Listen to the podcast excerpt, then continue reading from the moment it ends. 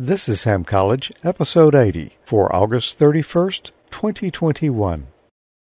Ham College is brought to you by ICOM. Stay connected and keep your competitive contesting edge with ICOM.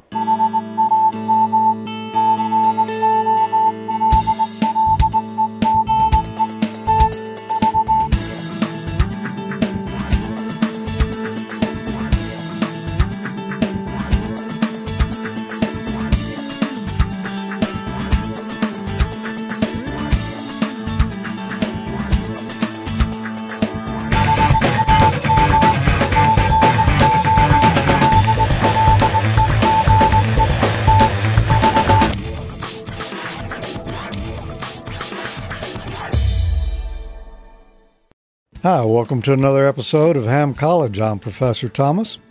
And I'm Dean Martin.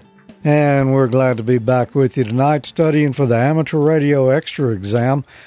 These questions are getting just a little bit tougher, Tommy. Oh, they, they sure are.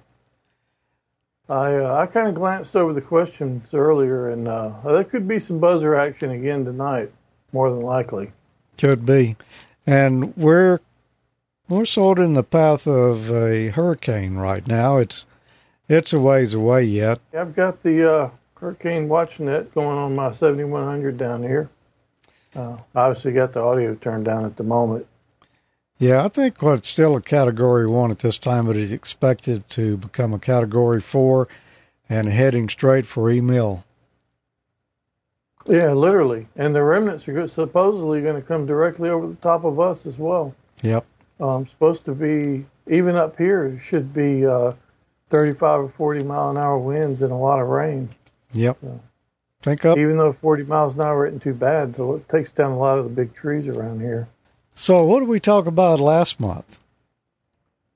Oh, what did we talk about? I didn't print the show notes, so you caught me caught me uh, off guard. Um, what did we talk about? Well, I believe it was receiver performance characteristics, phase noise, image rejection, noise floor, MDS signal to noise ratio, noise figures, reciprocal mixing, selectivity, effects of SDR receiver nonlinearity, use of attenuators at low frequencies. And so I All bet you stuff. I bet you don't know what we're going to talk about this month either. I do know what we're going to talk about. I do have that. Okay. Receiver performance characteristics, blocking dynamic range, intermodulation and cross modulation interference, third order intercept, desensitization, desensitization and pre-selector. Anytime we're doing a live stream, we've got a chat room going on at the same time. You can get the details at amateurlogic.tv slash chat. However, it's the YouTube chat. If you're watching us on YouTube, the chat is right there. If you want to comment in the chat, though, or participate in it, you actually have to subscribe to the channel in order to, yeah. well, to keep spam and porn and everything else that jumps into YouTube chats. That was the only option we had, uh, narrowing it down to subscribers. That way, we kind of got a little handle on narrating the chat room, you know, yeah. or moderating. Maybe that's the word I'm looking for. So, if you're watching the live stream, you're not in the chat room. It's almost impossible, but you'd be missing half the fun. Yep. All right, and we do look at that chat room throughout the show, and see what everybody else is saying as the answer of these questions as yeah, well. Yeah, usually on the harder questions. Yep. Uh, speaking of which, here's the one you wanted. What is meant by oh, the no. blocking dynamic range of a receiver? A, the difference in dB between the noise floor and the level of an incoming signal that will cause 1 dB of gain compression. The minimum difference in dB between the levels of two FM signals that will cause one signal to block the other. C. The difference in dB between the noise floor and the third order intercept point. Or D. The minimum difference in dB between two signals which produce third order intermodulation products greater than the noise floor. Ooh. Okay. What is meant by blocking dynamic range? Now I understand dynamic range for sure, so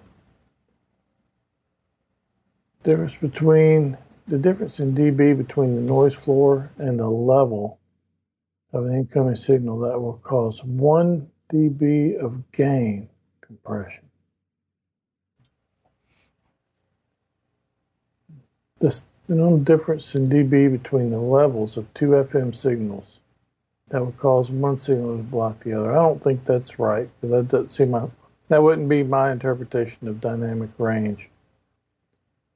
Uh, the difference in dB between the noise floor and the third order intercept point. Well, since I don't, it's been so long, I don't recall what the third order intercept point is. Minimum difference in dB between two signals that produce third order intermodulation products. Difference between two signals I don't think that would be dynamic range either. It's got to either be, I think it's got to be either A or C. Since I don't recall, I don't recall off the top of my head, and I did not study for these. I don't recall third order intercept point, so I'm going to go with A. I'm going to agree with you, and those in the chat room brave enough to venture an answer said it was A. So let's see. And it is, you know, you just lucked out on that one. Blocking dynamic range. What what that's um, a measurement of is if you're trying to receive one signal right here, and there's another really strong signal off to the side, it is possible that that strong signal will, you could say, like sort of like desense what's coming in here. In other, in other words, that strong signal could block this signal being received. And it's how high this other signal has to be to block the one that you're trying to receive. And normally they don't measure that like really close. They measure it out a ways, like maybe 100 kilohertz away. How strong a signal there would block out the signal you're trying to receive. And that's blocking dynamic range. In other words, yeah, dynamic range would be the strength of the signals and what you've got between the noise floor and the maximum signal level. But when we're talking about blocking dynamic range, is how high would that other signal have to be 100 kilohertz away to block the signal that you're trying to receive? And that figure ranges anywhere roughly between 100 dB and 150 dB on the more expensive rigs.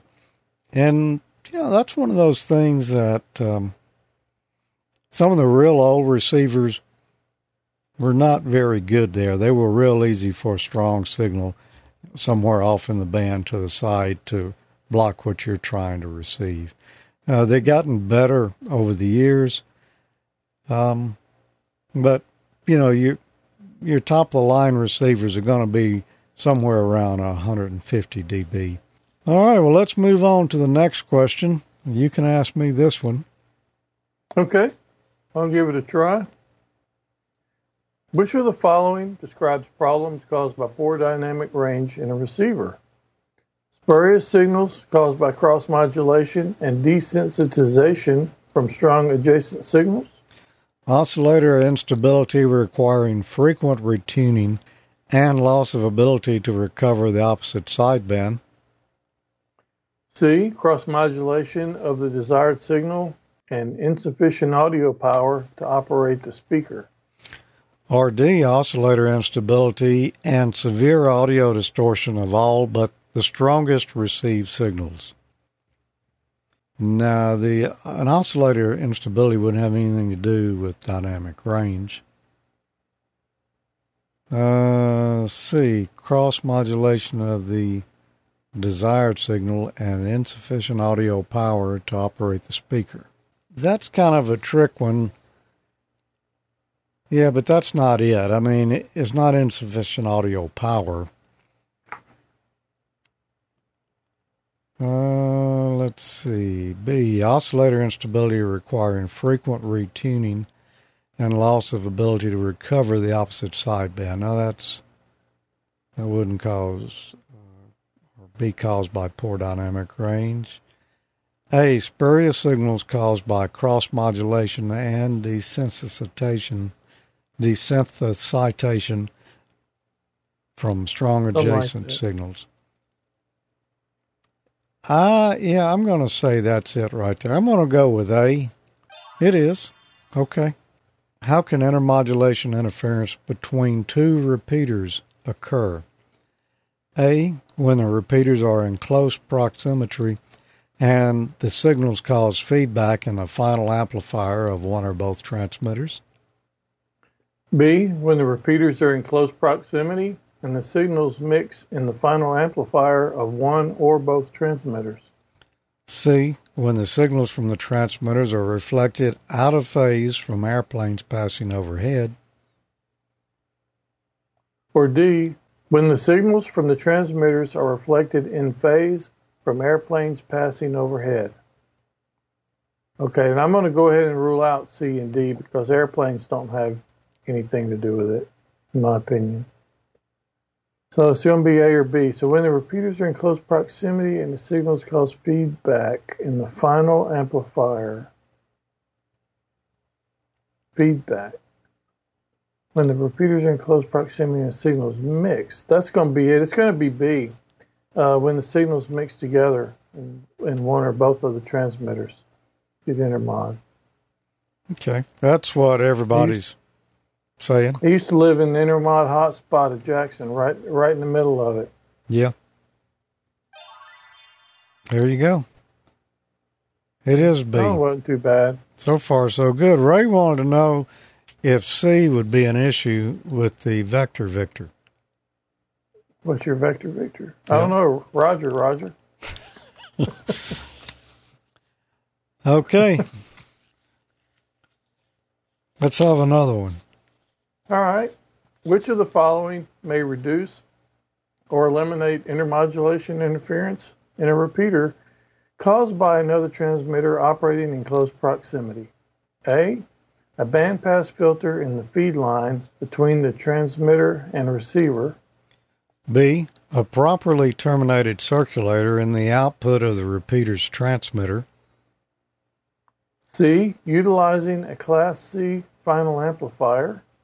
Or D. Utilizing a Class D final amplifier. Which following may reduce or eliminate intermodulation interference in a repeater caused by another transmitter operating in close proximity. Okay, you can rule out the class of amplifiers. I don't think that's going to have anything to do with it. Uh, a, a bandpass filter in the feed line between the transmitter and receiver. That's a little bit of a trick one right there.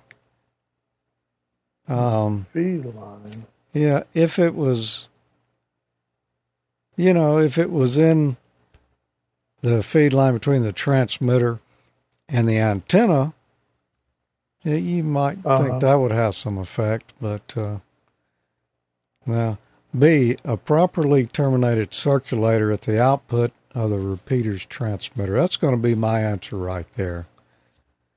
Uh, what do you think, Dean? I think you're right. I can't remember the last time I hooked up my uh, transmitter and my receiver directly together like that using the feed line. You know, it's a good point. And having a bandpass filter in there probably wouldn't help the situation any, would it? Not too much. Okay. That is correct. And the chat room, most of them said B. There were uh, some other answers in there as well. So here's a diagram right here, roughly, of a circulator. A circulator is a passive, non reciprocal three or four port device that only allows a microwave or radio frequency signal to exit through the port directly after the one it entered. Let's look at it this way putting a transmitter in one port, the next port around is the antenna, and you can see the transmitter power is going to go out through the antenna how does this help keep the interference out? The next port after the antenna, we put a load on there. So anything that comes into that antenna is going to go to that load. It's not going to go back over to the transmitter where it can mix. Only the port following the one you inject the signal into will get the signal out of it. I see. So we go in the transmitter, the next port around is the antenna, so Yeah. power goes out. If something comes in the antenna and we're injecting it back into the circulator, it's headed to the load. Interesting. It, it interesting. It's real interesting. And and you know there's one other interesting thing about a circulator there, and I'm not going to say this is the reason to use it, but think about reflected power coming back from your antenna. Forward power is going out of the transmitter into the circulator, goes around and into the antenna. Your reflected power, well, it comes back down the feed line into the circulator, but it goes to the load. So Oh, the reflected yeah. power doesn't come back to the transmitter. Your transmitter is going to be perfectly happy. It's going to say, "Okay, we've got a good a good load there, no reflected power." Now, in reality, that reflected power is wasted in the dummy load, so you're not getting maximum power to the antenna, but it's not coming back in the transmitter. Yeah, it's not to damage your your uh, radio. Yeah, That's interesting. Interesting. I I'm gonna look it up read up some more on that. yeah. That's I, uh, I, I recall that in the past, but I, I never really, I guess, I didn't understand it or forgot. But uh, it's interesting, interesting concept. Yeah. Um, I've had occasion here where there were, um, well, there were uh, some commercial repeaters, or one in particular that was causing intermod all over the two meter ham bands and into the public safety bands as well. And it took a call to the FCC um, from a few people to get something done about it. And they actually came and did some inspecting, and they found a transmitter where signals were mixing in it, and it was putting out spurs and all over the place. And the guy had taken the circulator out, and that Hmm. was the solution to fix it. So, what transmitter frequencies would cause an intermodulation product signal in a receiver tuned to 146.7 megahertz with a nearby station uh, that's transmitting on 146.52 megahertz. A 146.34 megahertz to 146.61 megahertz. B 146.88 megahertz and 146.34 megahertz. C 146.10 megahertz and 147.3 megahertz. And D 173.35 megahertz and 139.40 megahertz. What transmitter frequencies would cause an intermodulation product signal receiver tuned to 170? Ooh.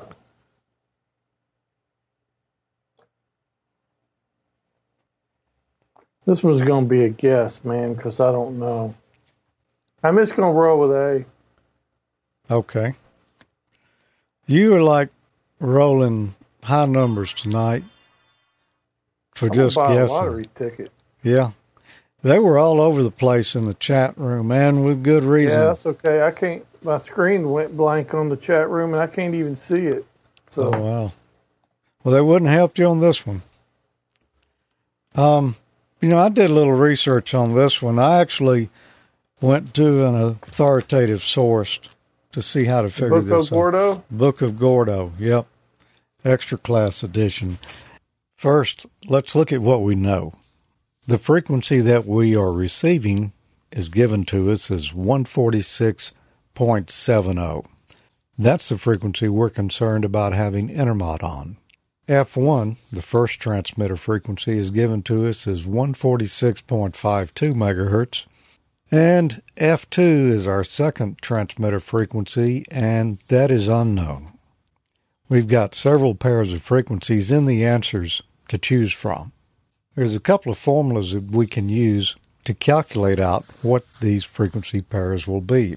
The formula on the left is frequency of the intermod equals 2 times F1, our first transmit frequency, minus F2, our second transmitter frequency. The other formula on the right, frequency of the intermod equals 2 times F2, our second transmitter frequency, minus F1. Now we'll transpose those formulas so that they'll be useful in the case we've got here. On the left hand side, frequency 2, our second transmitter frequency, is going to be equal to 2 times frequency 1 minus the frequency of the intermod. On the right hand side, the other formula will give us the second transmitter frequency. That's going to be equal to the frequency of the intermod minus F1, our first transmitter frequency, divided by 2. Our first step to calculating this on the left hand formula, we'll say 2 times 146.52, since that's frequency 1 that we were given. That gives us 293.04. Then we'll subtract our receive frequency, which is where we're concerned about intermod, and that gives us 146.34. So that's one of the frequencies that could mix with the first transmitter frequency, 146.52, to cause intermod.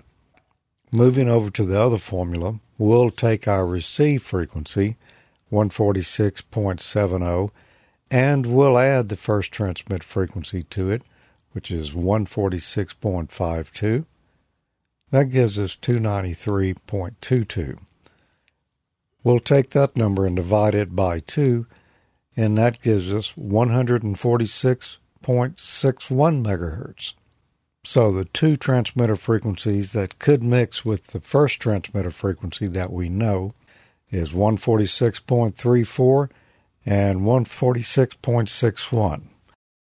That's answer A. What is the term for spurious signals generated by the combination of two or more signals in a nonlinear device or circuit? A. Amplifier desensitization. B. Neutralization. C. Adjacent channel interference. Or D. Intermodulation. What is the term for spurious signals generated by the combination of two or more signals in a nonlinear device or circuit?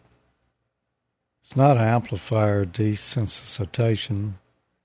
I'm not sure there is such a thing as that. It's not neutralization, although you know, neutralization is putting out some garbage. That's it's not because of two signals combining. It's not adjacent channel interference. It's uh, D, intermodulation. Pretty easy one there. Everybody in the chat room says it's D2, so I feel good yeah. about that answer. This seems like a good place to take a break and change the subject when we come back. Contest remotely or from the comfort of your home. ICOM has the perfect base station ready for action. The IC 9700, IC 7610, and the IC 7300 SDR transceivers are top of the line and are the first choice of contesters across the globe. Robust base stations like these cut through pileups, letting you work the bands and record those contacts. Stay connected and keep your competitive edge with ICOM. Heard it, worked it, logged it. Create your own band opening with the IC9700. This transceiver brings direct sampling to the UHF VHF weak signal world. This all mode radio is loaded with innovative features that are sure to keep you busy. Faster processors, higher input gain, higher display resolution, and a cleaner signal. 4.3 inch color touchscreen, real time high speed spectrum scope and waterfall display, smooth satellite operation with 99 satellite channels, dual watch operation, and full duplex operation in satellite mode. The ICOM IC7610 is the SDR every ham wants The high performance SDR can pick out the faintest of signals even in the presence of stronger adjacent signals. The IC7610 is a direct sampling software defined radio that will change the world's definition of an SDR transceiver. RF direct sampling system, 110 RMDR, independent dual receivers, and dual DIGI-SEL. The IC7300 changed the way entry level HF is designed. This high performance, innovative HF transceiver with a compact design will far exceed your expectations. RF direct sampling, 15 discrete bandpass filters, large 4.3 inch color touchscreen, real time spectrum scope, and SD memory card slot. Visit icomamerica.com slash amateur today for more information on ICOM radios. Tommy, what do you say we give away something? All right. We can we can do that. Actually, how about a couple things? Okay. I just so happen to have this cool ICOM ball cap here. And I've got a really awesome ICOM Ham Crew t-shirt. Okay. I'll back it away from the camera a little bit so you can actually see it. You look as good when you leave the Ham Fest as you do when you get there. It's got the same thing on the front as on the back.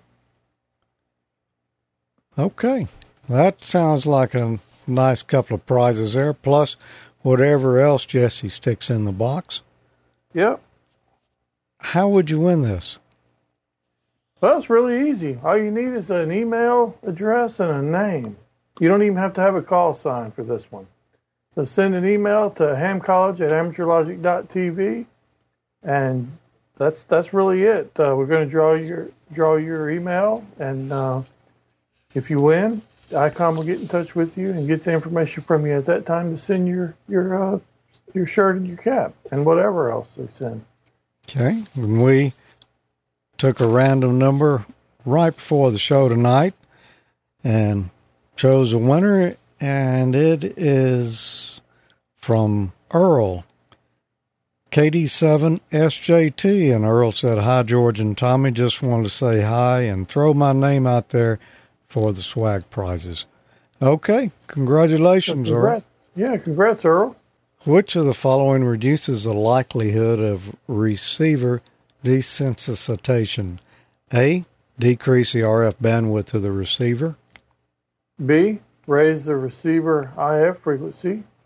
C. Increase the receiver front end gain. Or D. Switch from fast AGC to slow AGC. Receiver desensitization. That's caused by a strong nearby signal. Um, AGC. I'm going to go straight on to the one I think it is. I'm pretty sure it's going to be A, decrease the RF bandwidth of the receiver. So more narrow bandwidth means that the uh, interfering signal is going to be rejected more. So it's got it's got to be A. Okay, I would say yeah. I'll I'll agree with you on that one. So does everyone in the chat room, and yeah, that does reduce the likelihood. Of course, if something falls within the bandwidth there, yeah, that's that's still going to uh, desense you, but it's much less likely. There's a lot less frequencies that could happen with.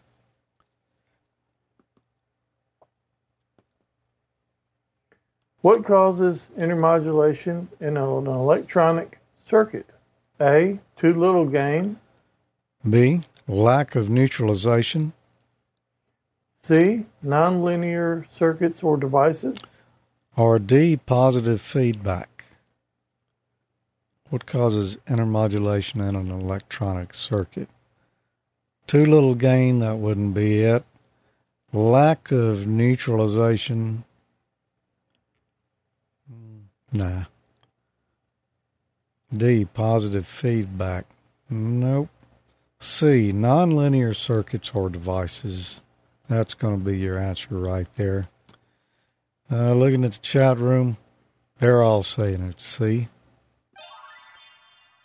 And it is.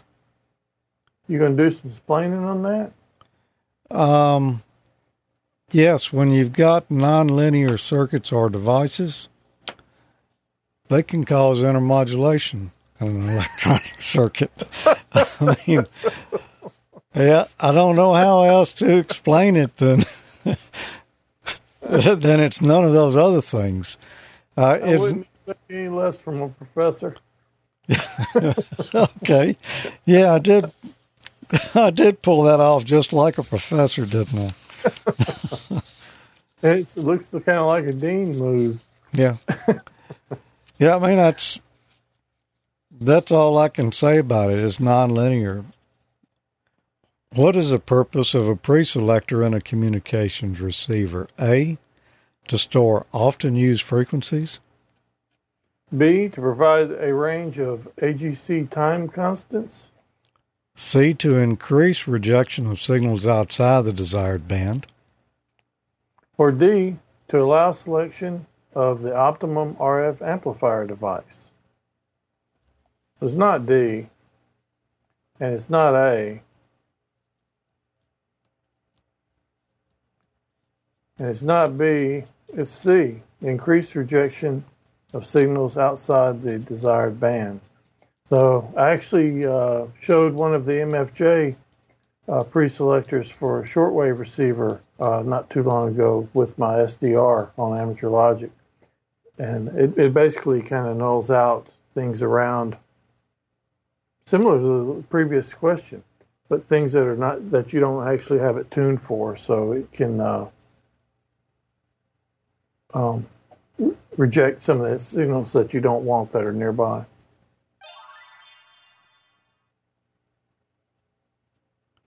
What does a third order intercept level of 40 dBm mean with respect to receiver performance? A. Signals less than 40 dBm will not generate audible third order intermodulation products. B. The receiver can tolerate signals up to 40 dB above the noise floor without producing third order intermodulation products. C. A pair of 40 dBm input signals will theoretically generate a third order intermodulation product that has the same output amplitude as either of the input signals. Or D. A pair of 1 milliwatt input signals will produce a third order intermodulation product that is 40 dB stronger than the input signal. Go straight to D there. A pair of 1 milliwatt input signals will produce a third order intermodulation product that is 40 dB stronger than the input signal. I don't know how that could possibly be.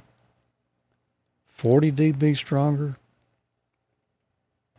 No, that's not that's it. Pretty, that's pretty strong. Hey, signals less than 40 dB will not generate audible third order intermodulation products. Um, I don't think that's the answer either. B. A receiver can tolerate signals up to 40 dB above the noise floor without producing third order intermodulation products. No. C. Are you saying it's not A, B, C, or D? I'm saying it's not D, A, or B. Okay. And I only leave C. A pair of 40 dBm input signals will theoretically generate a third order intermodulation product that has the same output amplitude as either of the input signals. Hmm. Okay. Okay. Why are odd order intermodulation products created within a receiver of particular interest compared to other products? A. An odd order product of two signals in the band of interest are also likely to be within the band. B. Odd order products overload the IF filters. C. Odd order products are an indication of poor image rejection. D. Odd order intermodulation produces three products for every input signal within the band of interest. Did you hear a buzzer? Oh, just hold on. You probably will. Why are odd order intermodulation products created within a receiver a particular of particular interest compared to other products? Why are the odd order ones of particular interest? I'm gonna guess C. I, I really don't know. I'm probably gonna get a buzzer. Now, what's everybody saying? My hunch was to say A. Doggone it. Hey, you said A the other two times you were just guessing and it worked for you, but Well, at first it didn't make sense to me, but it does. What it's saying is true. I guess that makes sense if you think about it. Odd order products of two signals in the band of interest are also likely to be within the band. That sounds almost kind of redundant, sort of. yeah, Okay. that's there's, the answer. There's your buzzer action for I mean, the evening. There were some I don't disappoint. there were some incorrect answers in the chat room as well. So you're not. I'm glad it plagiarized them then. or somebody got it wrong. one final question for tonight. Okay. What is the term for the reduction in receiver sensitivity caused by a strong signal near the received frequency? A. Desensitization. B quieting C. Cross modulation interference. or D squelch gain rollback. What is the term for the reduction in receiver sensitivity caused by a strong signal near the received frequency? Squelch gain rollback is pro- it's probably not a thing. I've never heard of that. Cross modulation interference. No, cross modulation interference is is not what it is. B quieting. No. Yeah, I think we all know and chat room I think it. we all know. Yeah. Desensitization. Or something that sounds like that. A. Pretty close. A works. You know, we've got a 16th anniversary coming up here for Amateur Logic, or you could call it a birthday party, either way. I like the way that sounds. Yeah. That'll be coming up in October, and we're going to be giving away some stuff. We got Yeah. a, a Great- really nice prize package package, and we're going to talk about that in just a moment. So don't go away. Hey, you going to do this thing, the uh, Portable Operations Challenge? I'm not sure. Don't the big stations always win these things? No, not this one. They level this all up by how they score the contacts. Well, I bet the big boys are sweating a bit now. The little stations have a chance if they're a good operator. But I'm in. Can we do it anywhere outdoors? Yeah, that's why it's the Portable Operations Challenge. Let's just go and show them what the small station can do. It'll really set the cat amongst the pigeons. Radio sport on a level playing field, I call that. Radio sport is about competition, and you've been challenged. See foxmikehotel.com stroke challenge for details. Around the 15th of each month, it's Amateur Radio's original and longest running video podcast, AmateurLogic.tv, with hosts George Thomas, Tommy Martin, Emil Diodene, and Mike Morneau. Roughly, here's what I have. The bottom trace here is ground. While the elements will jiggle some, they're actually not too bad. It's light. After putting it together, I decided to test everything, so I ran in 12 volts, and I'm measuring the output here. No, it's not too windy right now, Jim. It was yesterday. We're in the antenna switching matrix. Any one of our six broadcast transmitters could be connected to any of the 22 antennas. I personally am so thrilled that George got the special award. Well deserved, my friend. That's really cool. What about the Super Bowl, Emil? Did you go to the Super Bowl, or were you at home uh, operating that night? tuning my amplifier and oh, I lost power in the shack and uh, went outside. The house lost power. and the whole neighborhood went out for about 30 minutes. I, I don't know what happened. Huh. That explains a lot. Now we can take this and put it over inside our box. It's flush to the bottom. If we were to rotate, we can see that thing goes all the way through. So we'll have a hole in the bottom. What ammunition do you use in there? Uh, actually, you can use black powder. You can use um, WD forty. You can use you know anything combustible. Um, you just have to use the right quantity, and uh, we assume no responsibility for mishaps. Here's what it looks like after I've got them all soldered together and heat shrinked up. Okay, let's give it a try and see how it worked out. So there you have it, the hula loop. No, you can't null out the dogs barking. I have two thin film solar cells to run this. Looks like a little mini weather satellite, actually. And uh, I'm using uh, guitar string for the antennas. I particularly like that last one there. Twenty nine ninety nine. You can get a fifty foot garden hose extension cord combo. you know, Do not get cord wet. Now, most of these J poles are built with metal elements or tubing. Uh, the reason I chose wire for this one is the length of this particular one. So I wanted to hang it from the tree so I can hoist it up there. Yeah. Go fishing. We, we couldn't find the reel. Yeah. Is that what yeah. that is?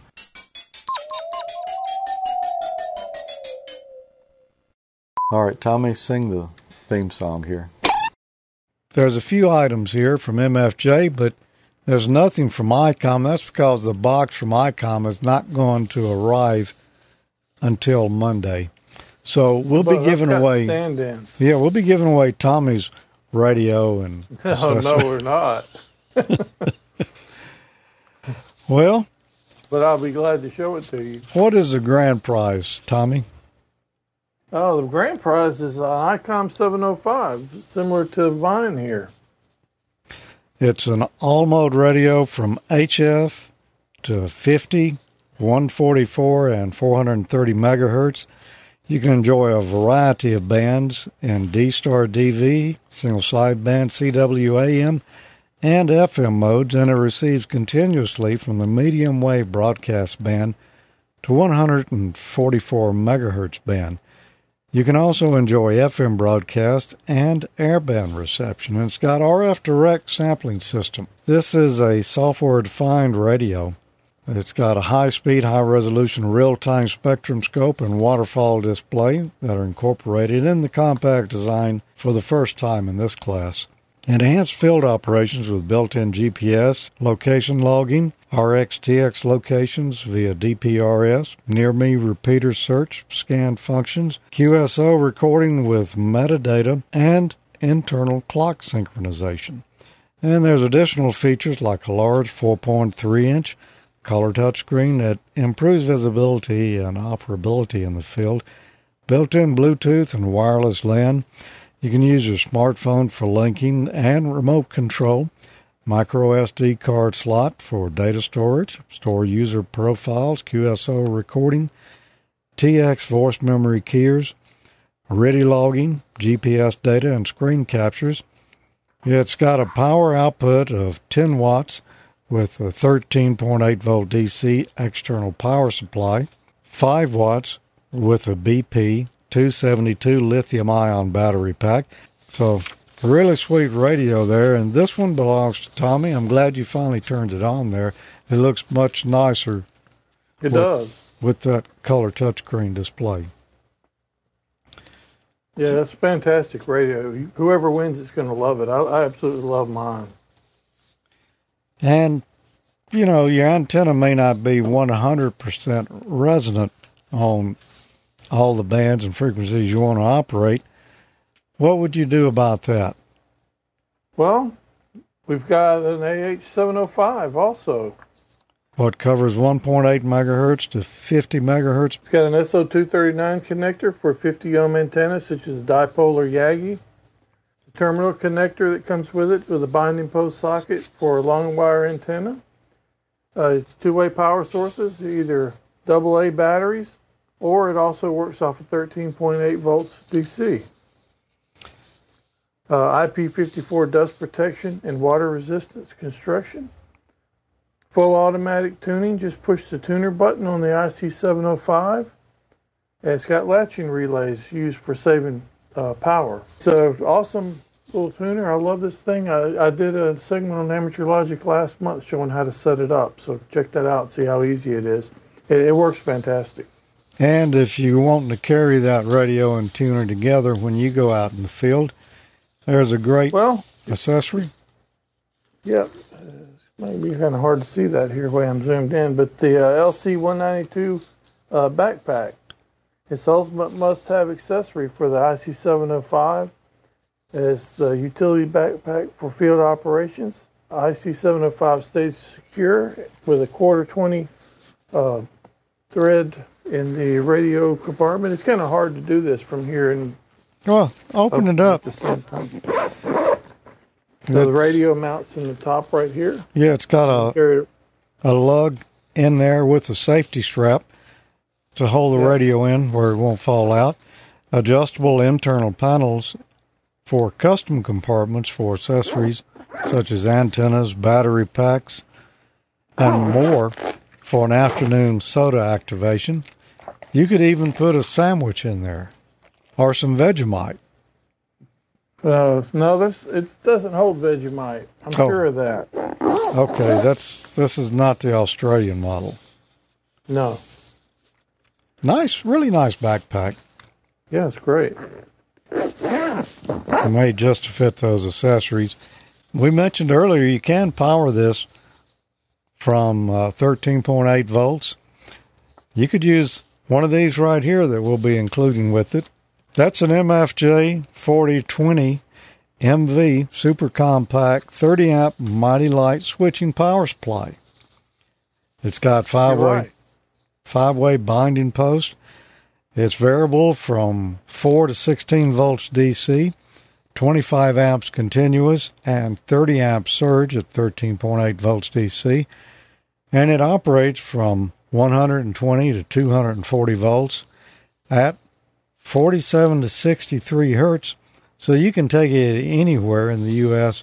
or abroad. There's a little switch on the back where you can select 120 or 240, and the 47 to 63 hertz is going to cover all electrical systems in the world.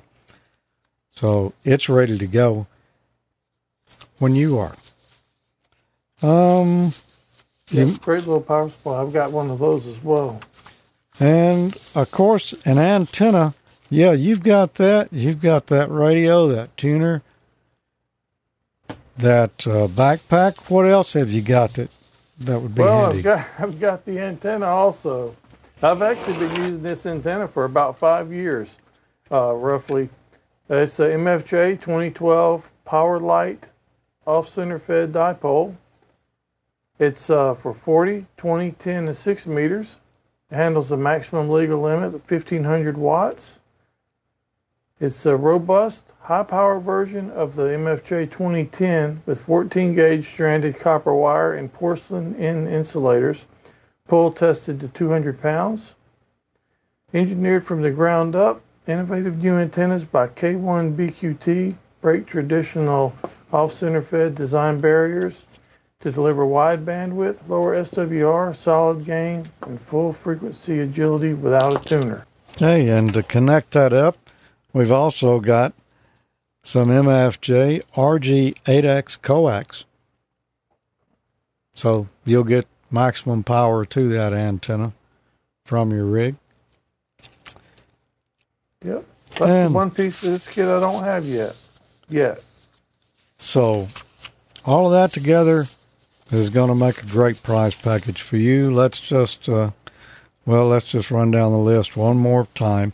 It's an ICOM IC 705 transceiver, an ICOM AH 705 tuner, an ICOM LC 192 backpack, an MFJ 2012 power light off center fed antenna, an MFJ 4230 MV 12 volt power supply, and RG8X coax from MFJ. Now, if you'd like to win this, well, you got to be qualified first off. You must be a licensed U.S. or Canadian amateur radio operator with a U.S. or Canadian shipping address. Only one entry per contestant, please. Sending more than one entry will disqualify the applicant, so please only send one. The winner is responsible for any taxes incurred. The winner agrees to use his or her call sign and name in promotional and news items related to this contest.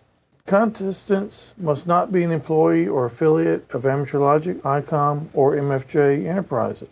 And to enter, you need to send an email to contest2021 at amateurlogic.tv with only your call sign in the subject line. Include your name, call sign, class of license, and address in the email message. And submissions must be made between Friday, August the 13th, and Monday, October the 11th of 2021. The winner will be selected by random number from the entries received. The winner will be announced on the October 15th episode of AmateurLogic.tv. If it's determined the winning entry does not meet the qualification requirements, another winner will be chosen using the same method. For the contest rules and information, they're going to be posted at www.amateurlogic.tv forward slash contest. You can see it on the bottom of your screen there. And it's void where prohibited. Tommy already has all of that stuff, and I have none of it. well, I've got what's sitting here, and the rest of it will be here Monday. Uh, but yeah. I'm I'm gonna. I can tell you, it's a it's a great package. You're gonna love whoever wins it is going to be thrilled with with every bit of it. It's it's an awesome package. So, are you going to try to take the portable operations challenge with that? I, I think I am. If I can work things out uh, here, I, I'm going to try to do that. Cool. Well, somebody's got a great prize coming up there. If you want to catch up with what's going on every Tuesday night, you might want to check out the Amateur Logic Soundcheck Net. Oh yeah, this thing has been so fun. We we actually started it almost a year and a half ago, and it's been such a success that it's just carried on. So we call it the Amateur Logic Soundcheck Net. It's uh, like it says on your screen every Tuesday night at 8 Central Time or 0100 UTC. When the time changes, that UTC will change. During the month, also, you can catch up with us on the social media networks. We've got well, a Facebook group, facebook.com slash group slash ham college or amateur logic. You, you can follow us at ham college on Twitter or at amateur logic. We're on MeWe.com, uh, MeWe.com slash join slash ham college and amateur logic. Uh, see a pattern here. Yeah, and groups.io slash G slash amateur logic. So yeah, if you're not into the uh, social media thing, the groups IO is a nice option to get notified when things are going on. So with that, uh, Tommy, any final thoughts for tonight, or have we pretty much used up all our thoughts with some of those tough questions? Yeah, I think my thoughts are pretty much fried right now. but uh, they've kind of been run through the strainer. Um, anyway, yeah, I guess uh, we'll come join us on the uh, Amateur Logic Soundcheck Net. So I've said it a couple times already, but it really is a lot of fun. Um, the, there's always a question every week. Sometimes there's actually a picture that gets posted to social media, uh, kind of what the heck is it type picture, and a lot of discussion around that. It's just it's just a fun time. So um, you owe it to yourself to come check it out. Any licensed class has uh, privileges to get on those digital modes to be able to, to get on there and join with us. Yep. Uh, other than that, uh, we'll see you on the next uh, Amateur Logic, and don't forget to get your contest entry. Oh yeah, be sure to get your contest entry, and only one. Only do it one time, and you'll get an auto responder message back acknowledging your entry, unless you've got an email server who likes to block our our email server. Namely, uh, if if you've got AOL, AOL uh, Yahoo, or anything related to those two, yeah, you might not get that uh, response. In that case, if if you've entered and you just can't remember, send an email to Tommy or I, and we'll. Yeah, we'll, we'll, we'll be glad to check so you don't send an extra. 7 3. Thanks for joining us. And we'll see you in the middle of the month, September, for the next Amateur Logic, and in the next month for the next Ham College. Yep. 7 3, everybody.